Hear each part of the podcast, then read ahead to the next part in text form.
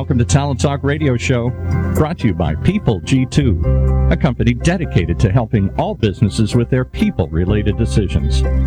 They do that by giving clients access to the best human capital, due diligence, and background checks available on prospective candidates, business partners, tenants, and more. To learn more, simply visit www.peopleg2.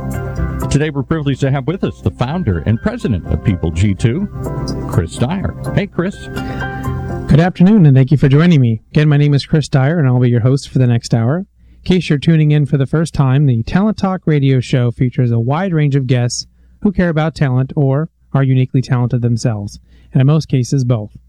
On this show, we talk about talent in those two ways. First, as it relates to success and uncovering the secrets of really talented people. And second, we also talk about talent in relation to human resources and how HR leaders find the best candidates today. Hopefully, you see how that works. The word talent has a couple different meanings in the business world, and this show looks to really explore those two areas. My guests include CEOs, entrepreneurs, HR executives, and other great people from all different types of industries. And when I'm out at networking events or industry conferences, uh, I have the privilege of meeting inspiring leaders all the time. So I created this forum to allow you to listen in on our dialogue and learn some practical advice that will hopefully impact your own career in a positive way. Before I get to my guest today, I want to thank those of you tuning in live. Don't forget, you can submit your questions to my guest via Twitter. Just tweet at PeopleG2, hashtag Talent Talk at the end of your question, and my producer Mike will feed me the best questions and we'll try to work them into the show. Don't forget, you can also listen to the show via our podcast on iTunes, as well as subscribe to have the weekly show sent to you. This week, uh, we are su- surpassing the 13,500 listener mark. Uh, for uh, people subscribed to our podcast and listening each week, and we're really proud of that. So thank you. With that being said, let me get today's show started. My guests today are Brady Ballentine, Executive Vice President of Unified Dispatch, and Albert Donahue, CEO of Payelp Global. Albert will be joining me the second half of the show. So let me get to my first guest. Brady, welcome to the show. Thank you. Thank you for having me, Chris. So tell us about yourself and uh, the company you're currently working for, Unified Dispatch. Well, as you said, I'm the Executive Vice President of Unified Dispatch. We're generally known to our customers as UDI. Our company is a wholly owned division of Veolia Transportation on Demand, which is headquartered in Scottsdale, Arizona. Most people know them through Super Shuttle, ExecuCar, and several cab companies that Veolia owns. UDI itself is a technology development company with specific expertise in software and systems in the transit space principally taxi, paratransit, and bus services. Our principal product is called Unibook, and it's an interactive voice response product that we integrate with telephony, scheduling, and dispatch systems to automate some of the repetitive call center processes common in transportation, like booking a cab or checking the status of an existing reservation. We also have a product called Trip Compare that facilitates the use of for hire vehicles to provide rides to paratransit customers when it makes more sense for the transit agency to outsource rides as opposed to using their owned assets like vans or buses. In addition, we provide custom uh, in-house development for Veolia, primarily related to systems integration. So it sounds like you have quite a, a unique uh, subset of, of, skills that you know your company is driving and also maybe providing to the to Veolia. So maybe you could talk about some of the challenges you face when trying to find talented individuals for your company. Uh, you know as you look to expand and improve? I think the biggest thing that we face is just the technology specific nature of our work. In addition to wanting to find people with deep telephony experience or industry expertise, we're also looking for leading edge capabilities building on the Microsoft platform. So, uh, you know, it's an interesting business, but it isn't necessarily one that uh, developers are thinking about coming out of college. Um, and uh, while the transportation business is seeing a lot of rapid technology change at the moment, that's a relatively recent occurrence. Maybe you can kind of explain for our, our listeners who aren't familiar with telephony, kind of what that is and how that really plays out to what you're trying to do. So, our uh, IVR system, the interactive voice response, it's uh, if you think about it as as calling a business and instead of speaking to a human being, speaking to a machine. Uh, in our case, we do they're human voice prompts, so the, the recordings are re, you know recorded by a human being, and we try to be uh, smart about how we implement. We uh, recognize that when most people call uh, a, a, transportation business, like if we use the example of booking a, a reservation for uh, a cab ride, you know, you really don't want to speak to somebody very long, or you don't want to speak to a machine for very long. You want to get your reservation made and, and get on with things. And so we try to implement our systems in that way. And the telephony piece is the it's the phone system that uh, handles the incoming calls to the call center and the interaction uh, with uh, our technology to either handle the, the customer's call in an automated fashion or at some point to transition it to a live agent uh, in a seamless manner. So once you get those people, you know, brought in and you've identified them and, uh, you know, you really kind of find that right person, what are some of the things that you're doing within your organization to develop the leadership and talent uh, of each person on an individual level? Uh, I think of really three things that we do. The first is we give all of our developers broad exposure to projects. Um, from day one, we don't pigeonhole them into a specific product or a subset of a product. And they learn by doing. They have an active role on projects. You know, once the general orientation uh, is completed, and they're they're thrown uh, thrown into a project and have an active role, supervised, of course, but you know, active involvement right away. And then I think the third thing is we have a culture where all of our people strive for excellence, but where it's also okay to fail. And I think this allows for folks to challenge themselves to do great work, and, and we think it accelerates learning. It sounds like the kind of environment where people might be recommending, you know, others that they know to come in. Uh, and that might be one of the tools that you use in recruiting, but m- maybe you have some other tools that you use to attract top talent? Well, our head of engineering, uh, he maintains a, an active profile of, of resumes uh, on uh, you know individuals either that, that he's worked with or have applied for positions before. We are a relatively small organization, so from time to time we do bring in contract uh, employees as well. And so we try to keep an active pool of, of highly qualified individuals uh, to supplement our regular workforce. But but I think you hit the nail on the head. The the primary means by which we recruit is through um, you know through relationships that already exist. Well, that, and that can be a great indicator of you know things are going well for your company, that you have a good culture and a good uh, environment. If if you're able to rely on your staff to kind of help you bring in great people. Uh, we, have noticed through the, the show, through the interviews, that that's that's one of the things that good companies are talking about. You know, and other companies I talk to that who aren't really candidates for the show, you know, that's not something that they can say. I mean, they're they're having problems getting people and having to really take on these other large projects or or third party things um, in order to get people, and that's because they kind of have a broken culture a little bit. Uh, maybe we turn the focus a little bit, you know, into your background. I know that in looking at it, certainly have some experiment experience in, in management and technology consulting, as well as other positions that you held where uh, kind of helped you kind of get where you are today. What what are, what are the one of one or two things that maybe were key that you learned that you kind of took away from your professional experience prior to this position that really helped you maybe get there or you know be successful in what you're doing? Well, I you know I, first I, I think I've been fortunate to have a variety of roles in my career and across across almost every area of an organization. So you know that's I've been exposed to a lot, which has been very helpful. But uh, interestingly, I think the most significant two things are actually pretty simple. And, and the first is don't panic. That's kind of a, a mantra I, I, have in the back of my head. Uh, and with rare exceptions, when things don't go as planned, they are, you know, really seldom as bad as they seem initially. Um, and I think particularly in a position of leadership, panic leads to poor decisions. It also tends to spread uh, very quickly. And it's something I learned while I was running operations and product support for a company called UNX. They're a, we're a software development firm that built high frequency trading software and smart trading engines. And if we ever had a system issue during the trading day, the first words out of our CTO's mouth were always "Don't panic." And uh, initially, I thought I found it a little irritating, but over time, I realized that those were exactly the right words for you know troublesome situations, uh, particularly when there was a lot of money potentially on the line. And then the second lesson for me has been that there will always be more work for tomorrow. You know, certainly there are times when it's necessary to burn the midnight oil to meet a deadline or when excellent service requires the, a commitment of time above and beyond the, the normal call of duty. But I think finding balance in life is one of the most important things we can do. And I think it's important for all employees. Even the most senior leaders in an organization to do that. When crazy hours dominate our lives, I think two things happen. I think we become less efficient, and I think the reality is that face time doesn't truly equate to productivity.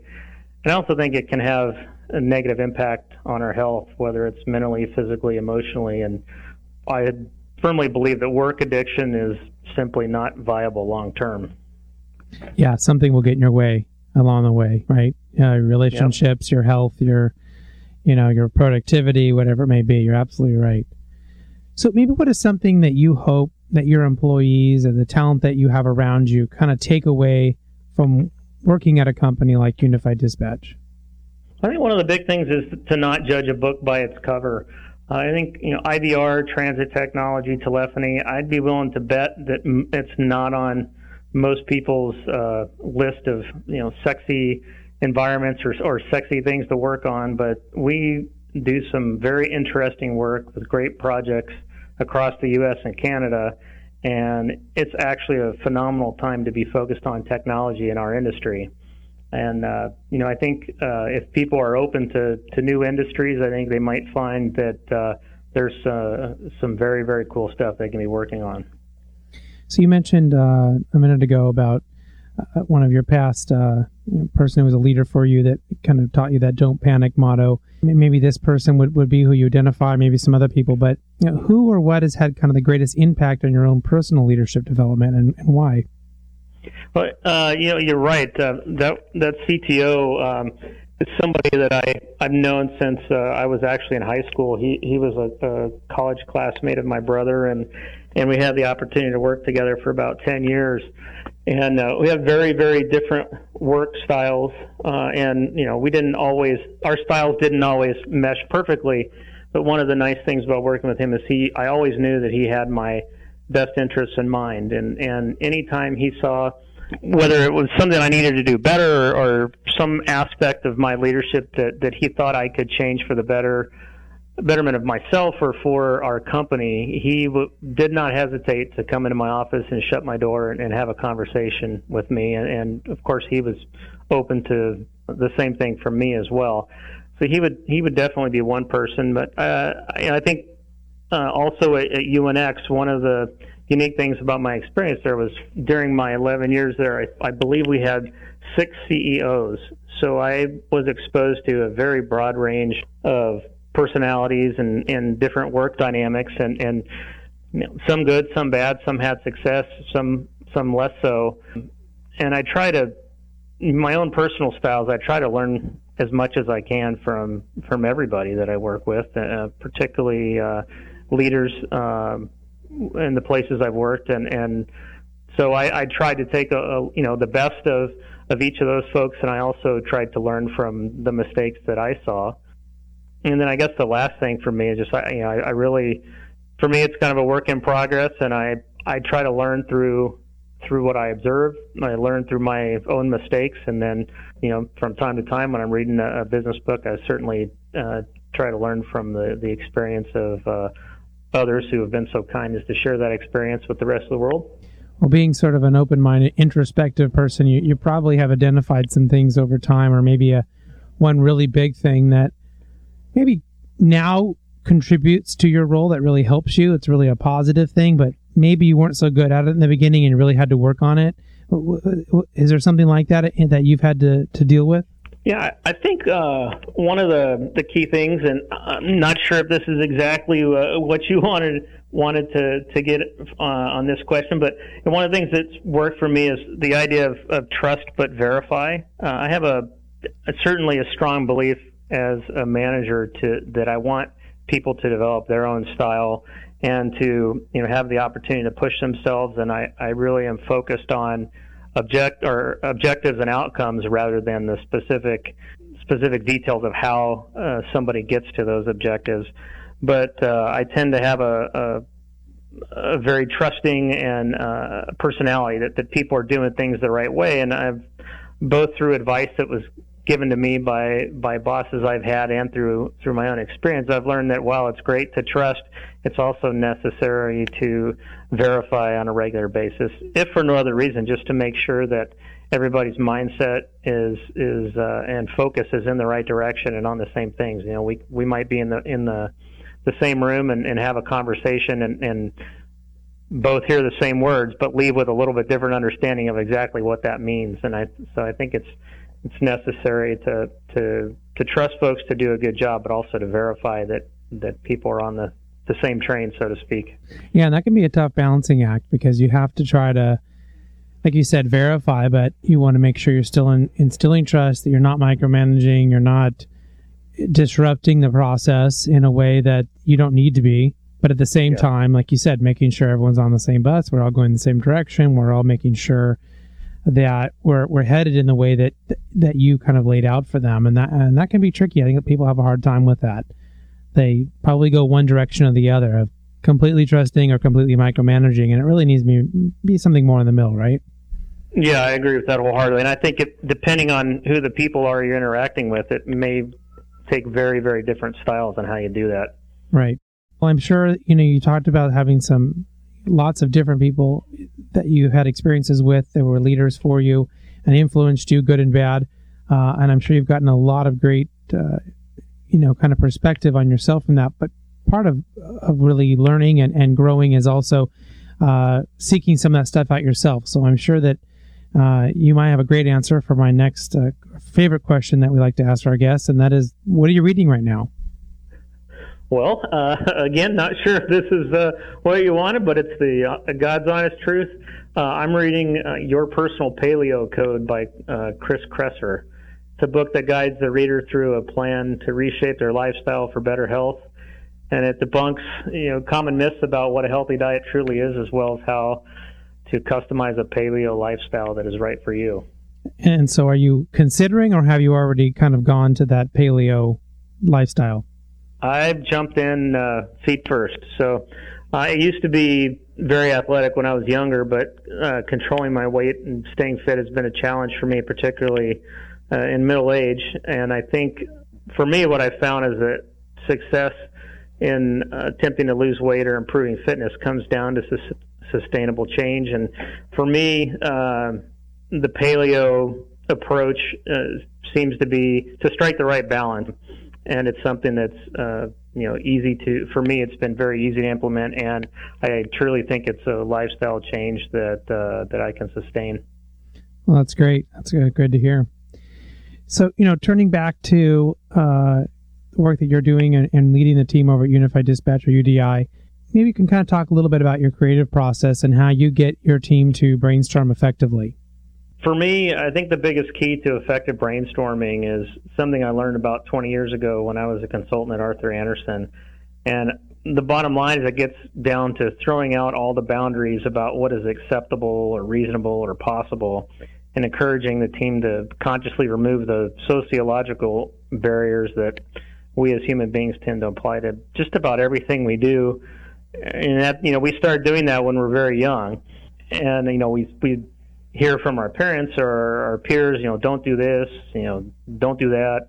Only a fool would do that. You know, you you uh, uh, you must do this to fit in. So I think the sociology that we go through uh, as we age tends to make us kind of instinctively think that certain things aren't possible, and so our imagination can sometimes become uh, very small, and we're really not open to to possibility. So I think if you get everybody in the mindset that I'm not going to worry about whether something's okay or right or even what anybody's looking for, just want to get any idea that comes to mind out on the table, I think you can end up with some very interesting interesting ideas that, that come out of a, a brainstorming session like that. So kind of removing those those barriers, those you know, like you said, society puts on us of things you can and can't do, just throwing it out there from a uh, very uh, maybe guttural level, right? Just right, uh, exactly, unedited, yeah. unabridged, and then and then scale back, right? Yes, exactly, exactly. I, when uh, then the training for this type of brainstorming, and I forget the details of the study, but the idea was something along the lines of you know when you if you were to uh, test you know four and five year olds uh, from on a some sort of creativity scale that most of them would would rate on the test as creative geniuses. And but by the time they're eight years old you know it's something like 20 percent. Just because so you know the the idea of what's possible or reasonable becomes so defined by that age that the creativity in, in most people just you know it, it gets very very limited at that point so it sounds like you have a good process for for creativity, um, but you also have to worry about people continuing to improve and and and develop themselves uh, as time goes on, so they're not stagnant. And and people, people who are generally stagnant are kind of help your company to be stagnant. So how do you really push or encourage people to continue to develop themselves there at UDI? Well, you know, I think most companies the the annual review is sort of the obvious tool, but the problem is it's so it only happens once a year, right? So uh, I think it comes down to setting realistic but challenging objectives, giving people the the time and opportunity to experiment, and through regular communication. I think consistent and frequent communication is something that it's easy to say, but it's often a challenge to deliver. But I think that really that's at the the base level what's really critical for uh, people to developing their talent. And you have to you have to know your people well too. Um, you know what what works for one person may not be uh, what the other person in, is interested in at all. So it's sort of a subjective kind of uh, you know individualized approach is, is more what you're advocating then. Uh, yeah, I think I think that's got to be at the core. I mean, certainly there's uh, there's you know you can rotate people on different projects, rotate them among different teams, mentor programs, that type of thing. Um, those are all uh, helpful and exceptionally valuable. In a small company like ours here, most people are working on each of the projects. They they interact with each other significantly every day. Uh, our head of engineering is is deeply tied into uh, what's going on on, on a day-to-day basis.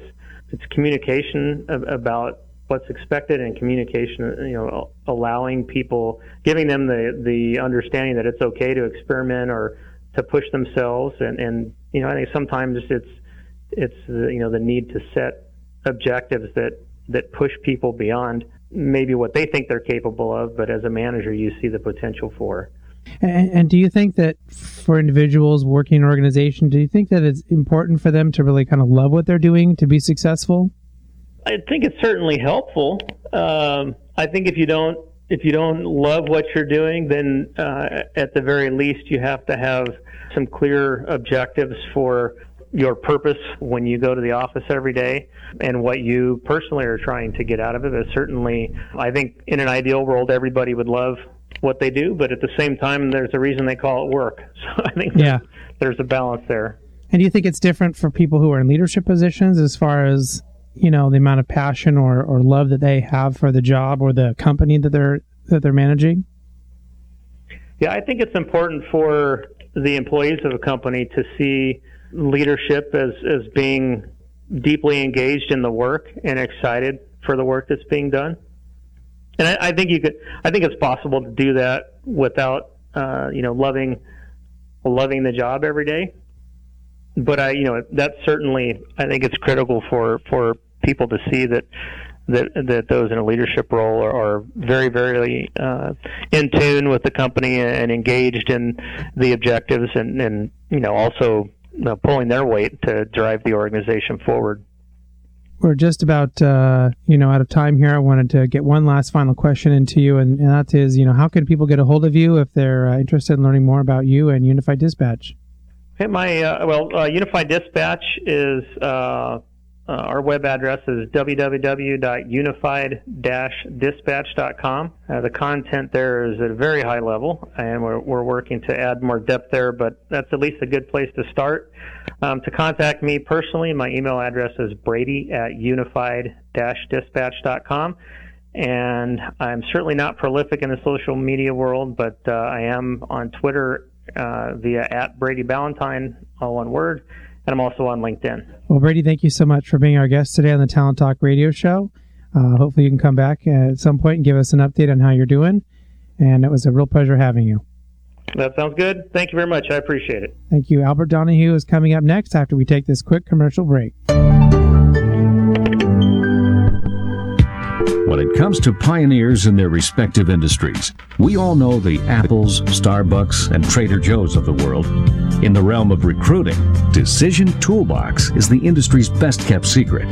With 90% of their business from referrals and repeat customers. For over 20 years, Decision Toolbox's US based team of recruiters, sourcers, professional writers, quality personnel, and tech support has perfected a Six Sigma approach to talent management. No matter the size of the project, Decision Toolbox delivers incredible results. A cost per hire less than half of what contingency firms charge, with the winning candidate presented in an average of 14 days, all with a 12 month candidate warranty. With results like that, Decision Toolbox won't be a secret for long. Visit us at www.dtoolbox.com for more information. And let's give a shout out to our sponsor for Talent Talk Radio Show. That would be People G2, a company founded in 2001 that's dedicated to helping clients with their people related decisions. They do that by giving companies access to the best human capital, due diligence, and background checks available today for all your prospective candidates, business partners, tenants, and more. People G2 was recently named one of the best places to work right here in Orange County. And they were also named one of the fastest growing privately held companies here in Orange County by the Orange County Business Journal. They've also been recognized nationwide by making it on the Inc. 5000 list of fastest growing privately held companies throughout the country. If you want to learn more about all the opportunities and excitement happening at People G2, please visit them online. It's simple www.peopleg2. That's www.peopleg2. And now back to our show with Chris's next guest. My next guest is Albert Donahue, CEO of Payelp Global. Uh, don't forget to tweet your questions live right now for Albert by sending them to PeopleG2 hashtag Talent Talk. Uh, just a quick reminder you can subscribe to the podcast of this show and listen to past shows by visiting octalkradio.net and clicking on the shows tab and, of course, clicking on Talent Talk. In the short time we've existed, we've already amassed a huge following. As I mentioned, uh, over 13,500 uh, listeners uh, last week to the, the show and the podcast, and we're very proud of that. So let's go ahead and get to, to Albert. Uh, welcome to our show. Yes, hi guys. How you doing? Doing well. You guys hear me? Well. We can I can hear we can hear you okay. I know uh, Albert is not in the same studio. He's not in the same city or the state or the country. In fact, he's overseas. Where are you at right well, now? Uh, another another part of the world right now. I'm in Russia, and you know uh, one of the parts that actually was working on it. Uh, and so, which part of Russia are you in? I'm in Moscow currently. Okay. Okay. And it's snowing. It's snowing. Well, that, that that's good. That's a little bit colder than the, where the Olympics have been dealing with uh, 60 degree weather Fahrenheit, they said. So tell us about yourself and your company. Well, uh, basically, our company is a e-commerce ecosystem company, and uh, we're working on uh, internet business, and we're globalizing, you know, all the websites and all the companies that has some kind of a product that actually on that site, and we're localizing them, and we're actually uh, marketing and uh, distributing around, around the world. That's what we do. So you've been CEO since June of 2012, and I think when you stepped into that role, you looked at the overall picture and health of the company. You know, what did you really find, and what were some of the immediate changes that you felt you had to address? You have to understand how it works. You know, basically, you know, anytime when the CEO comes into the company, First of all, uh, who is hiring the CEO? That's the most important thing. And for what for what reason? And the CEO comes in with their own agenda, and they have their own vision, and they have their own um, you know purpose. Uh, and the CEO, of course, is going to make a big change in a company's politics, in a, in a company's strategy. But also, um, you know, there are tons of things that you actually, when you come into the company, you see that you have to change. And some of the things that actually have to be fixed, some of the things that have to be, um, you know, uh, redirected and all that stuff. So uh, the CEO and the company co- cooperation, I would say that way, it is very important for the company to grow. And were there some, you know, real immediate things that you felt like you had to address when you took over the company? Well, um, you know, the first of all, you know, I had to work on the management. That was the biggest thing that I actually had to do, and I actually had to work also on our, you know, employees to open up, um, you know, the, the vision that I had and uh, you know, and it takes time when, your um, you know, employees trying to understand where you're trying to go and how global you're trying to be. And it is sometimes very hard because we're dealing with a lot of cultures, you know, in different countries, and that's why you know, um, you know, it takes time for the employee to understand how the CEO wants to do and where the CEO wants to go. And, you know, and the CEO as being a leader, you have to be always, you know, not only forthcoming for as a leader, also you have to be forthcoming as a teacher as well. So uh, that's one of the, you know, the challenges that we had, or I had, you know, when I just joined the company. So with with your talent coming from you know many different countries and different uh, cultures, different perspectives, and having to kind of mesh all that together, what is it you do to ensure that you're recruiting top talent for your company? Um, you know, uh, basically for the CEO, um, you know, let's say, you know, uh, first of all, the CEO needs to understand, you know, what is the company structure. Without the company structure, you cannot do anything else. When you find out the company structure that you have, then you follow up and then you start to, you know, uh, target, the targeting the employees or the talents that actually you're trying to get into that.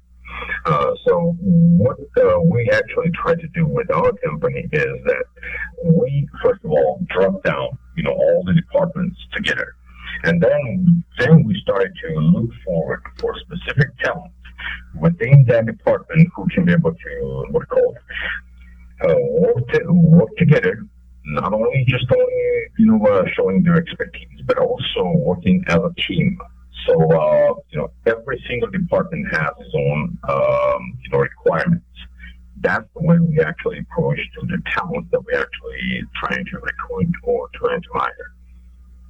So, as you look at your company today, then you know, what is the area or areas that you feel that still need to be strengthened by bringing in a continued influx of talented individuals?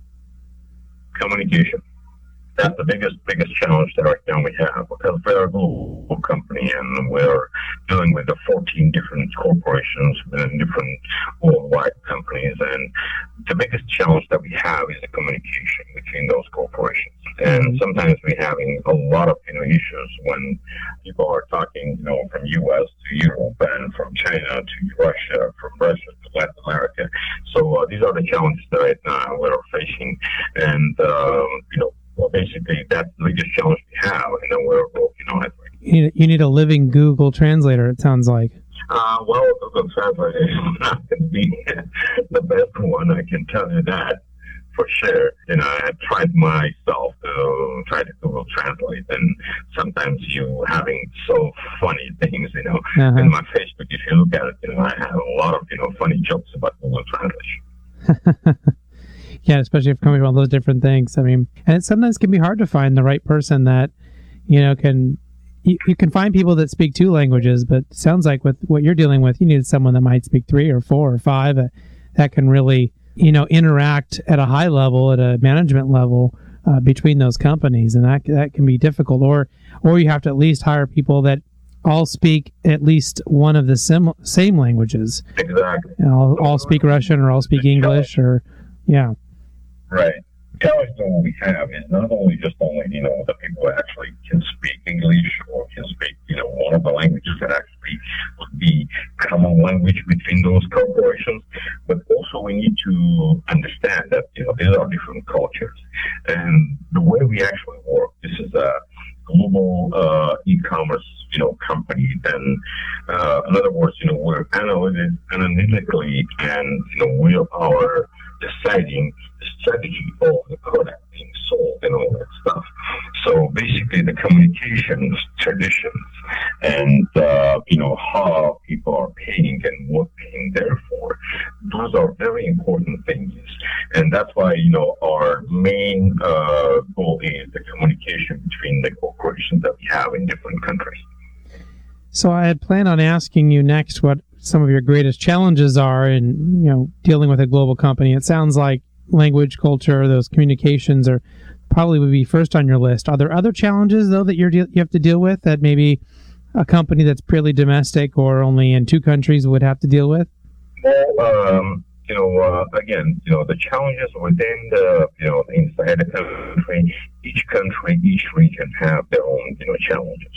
And we do not have uh, what we call planned uh, strategy because, you know, every single time, every single region changes their laws and their culture and their habits.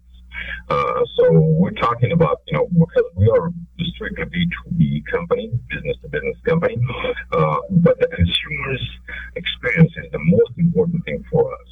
And that's why, you know, when uh, every single you region changes any kind of laws, comply with it, and we have to generate that information. We have to generate the strategy that actually will, will be compliant within that new laws and all that stuff. So uh, basically, we're you know pretty much you know sitting on a computer every day and working on on all the changes that was happening. You know. So it sounds like you're you're you've really kind of grown into someone who's very good at you know leading a company like this and being able to stay ahead of the challenges and and goals for your company. So was there someone that maybe early on had a big impact on you uh, that really contributed to the type of leader you are today? Uh, yes, of course. Um, you know, I started, you know, uh, this business, you know, actually this industry, e-commerce industry, about probably uh, eight years ago. And there was a guy who actually, you know, helped me out to put this uh, things in there. Uh, basically, uh, I was, um, you know, underwriter, financial underwriter for several banks in the U.S. And all of a sudden, you know, uh, you know, someone came up and says, "Hey." Let's do the e-commerce. And my first reaction was like, what the heck is that? You know, what you gonna do in an e-commerce? now, uh, when I'm seeing like, you know, five, six hundred thousand, you know, transactions per minute, uh, the money that we're actually making, that actually makes a lot of change. And, um, you know, uh, it changed my life, changed life of my family, and it is very grateful, very grateful.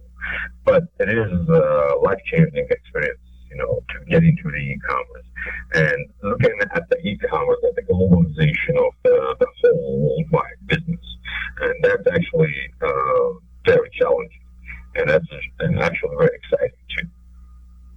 So, it, was there maybe? Uh, sounds like you had a little bit of a transition there from kind of going from one industry to the next, and maybe you know being in a position of an underwriter as, a, as opposed to being a CEO and, and and running a company and strategy and everything. Is there something that maybe that's really, really important to what you're doing right now, but you weren't very good at it when you started that you had to really work on? Is there maybe something you could identify for us and kind of talk to us about how you did that? Well, uh, every CEO, I mean, you have to look at this way. There's a CEO. What is that? The chief executive officer, right? Uh, the CEO, uh, if, if, if any CEO will come to me and tell me that I know every single part of my business, I would not believe it. There is no CEO in the world who is going to say, I know every single part of my business.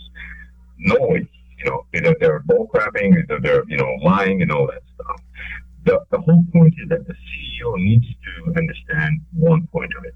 CEO has some part which is the strength, which is the, the power of that particular person.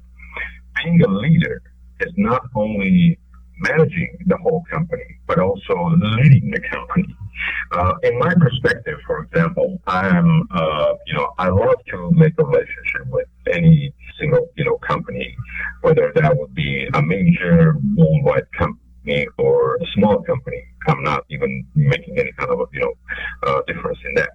But the whole point is that uh, my, you know, like for example, personally, my uh, approach is that because we are an e-commerce company and we are an IT company, I'm not a technical guy.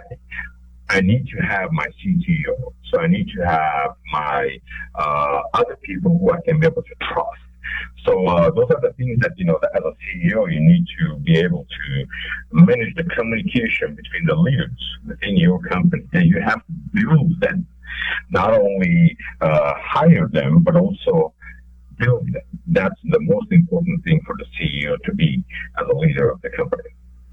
You know, one of our favorite questions to ask our guests is is about what they're reading right now. And I'm, I'm wondering if, if you are reading something, it have 50 50 chance that it might be in English. So tell us, you, is there anything you're reading right now that you're, you know, kind of to further develop yourself? That's a funny question. Uh, actually, let's speak on uh, six languages, you know, uh, fluently and with different, you know, dialects and all that stuff. But uh, the reading, uh, I can tell one thing. If you're talking about the books, yeah, I read the books when I'm trying to sleep.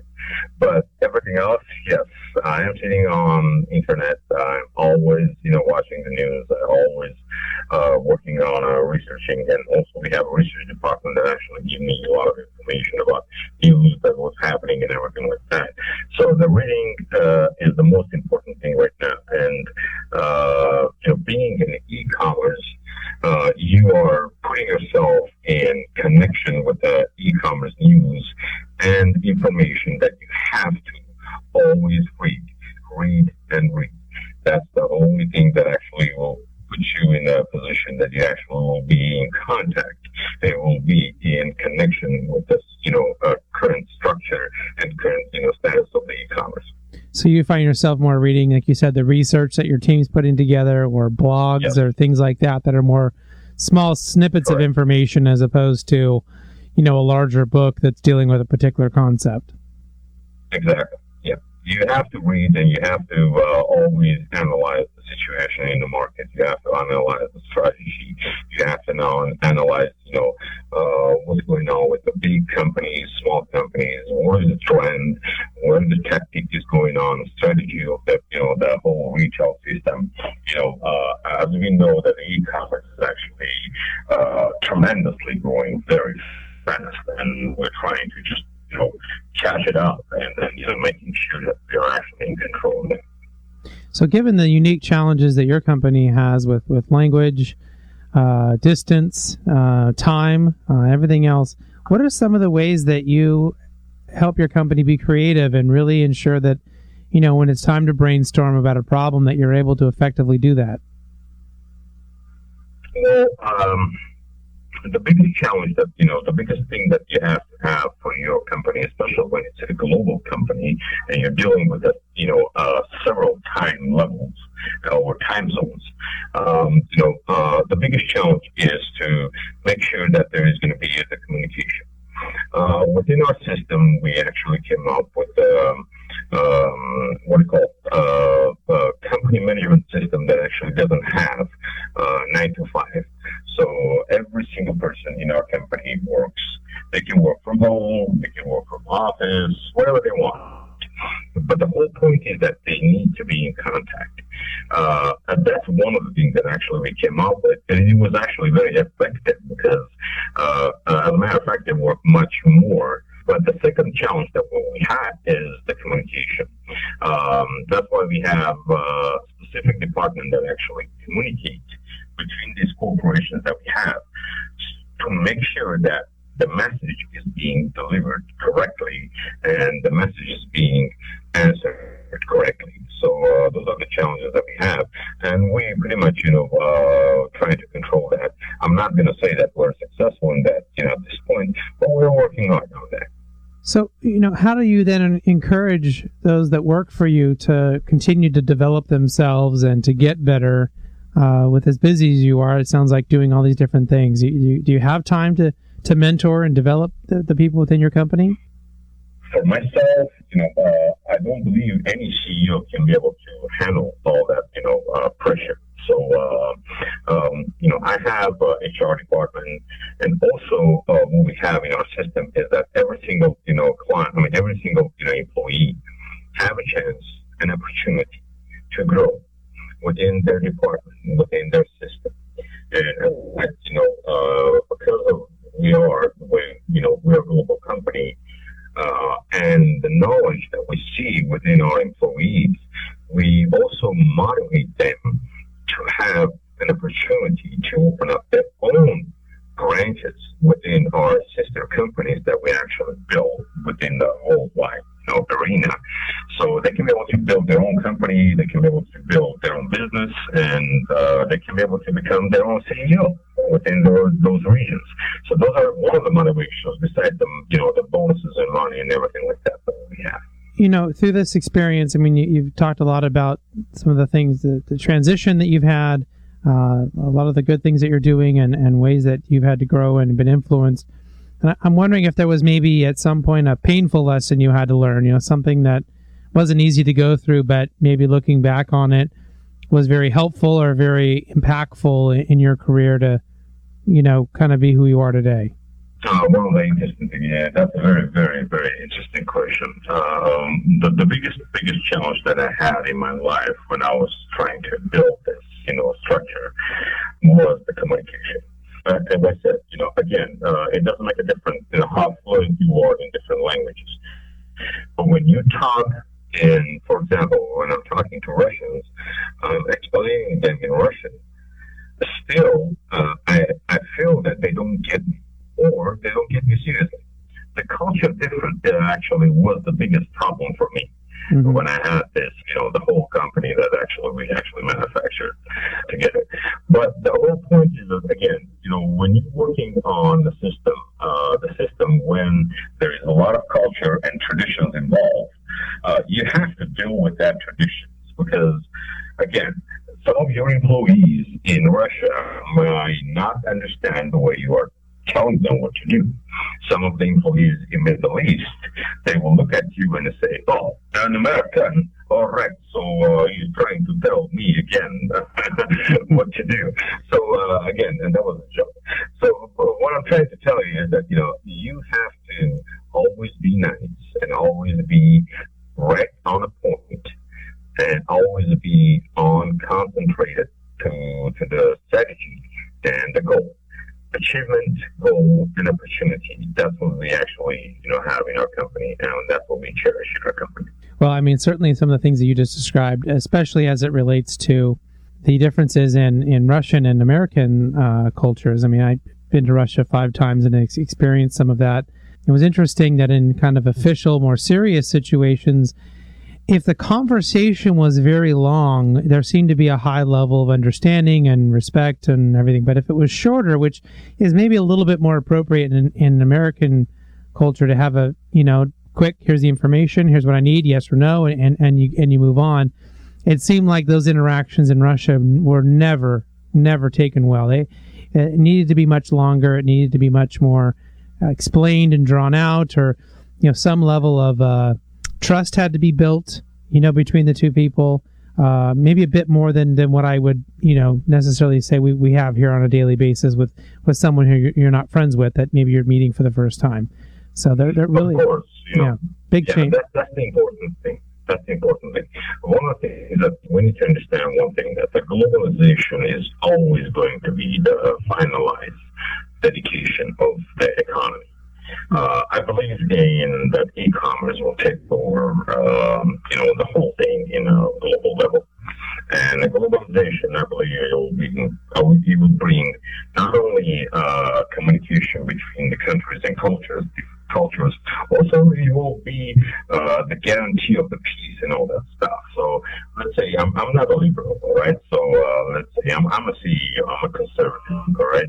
But the whole point is though, uh, globalization is going to bring a necessity of communication between the cultures.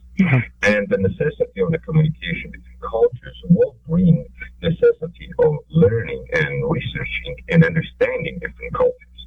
That itself is achievement that we actually trying to achieve. Well, it certainly is a, a fascinating problem that you're you seem to be doing well with and, and learning from every day. Uh, Albert, I really want to thank you for being on our, our show today. And the, the final quick question is, is how can people learn more about your company if they want to, to reach out and, and find out? Yeah, well, basically, you know, uh, we uh, our website is www.payelp. That's p a y e l p dot com, and uh, we are, you know, um, working on bringing every single retailer's or website, new or big companies, the worldwide arena. We're opening up uh, basically uh, all the payment gateways within those regions, local regions, you know, Latin America, China, Russia, Middle East, Europe, and all that stuff to be able to pay for the you know product that actually we do. We do also monetization. We do also marketing and creation of the website. So basically, uh, if you want to you know just go worldwide, you know, just give us a call. Simple as that. Fantastic. Well, again, thank you so much for being our guest. We'd love to have you come back someday and uh, give us an update about uh, your success. I will meet you again. All right. So, thank you, thank you. Again to my special guests, Brady Ballentine and Albert Donahue. Tune in next week at the same time, 1 p.m. Pacific Standard Time for Talent Talk brought to you by People G2. To hear Susan Strayer uh, Lamotte, founder of um, Exactawee, Exaqueo, excuse me, and John Hall, CEO of Influence and Company. Until then, do what you love and show the world how talented you can be today.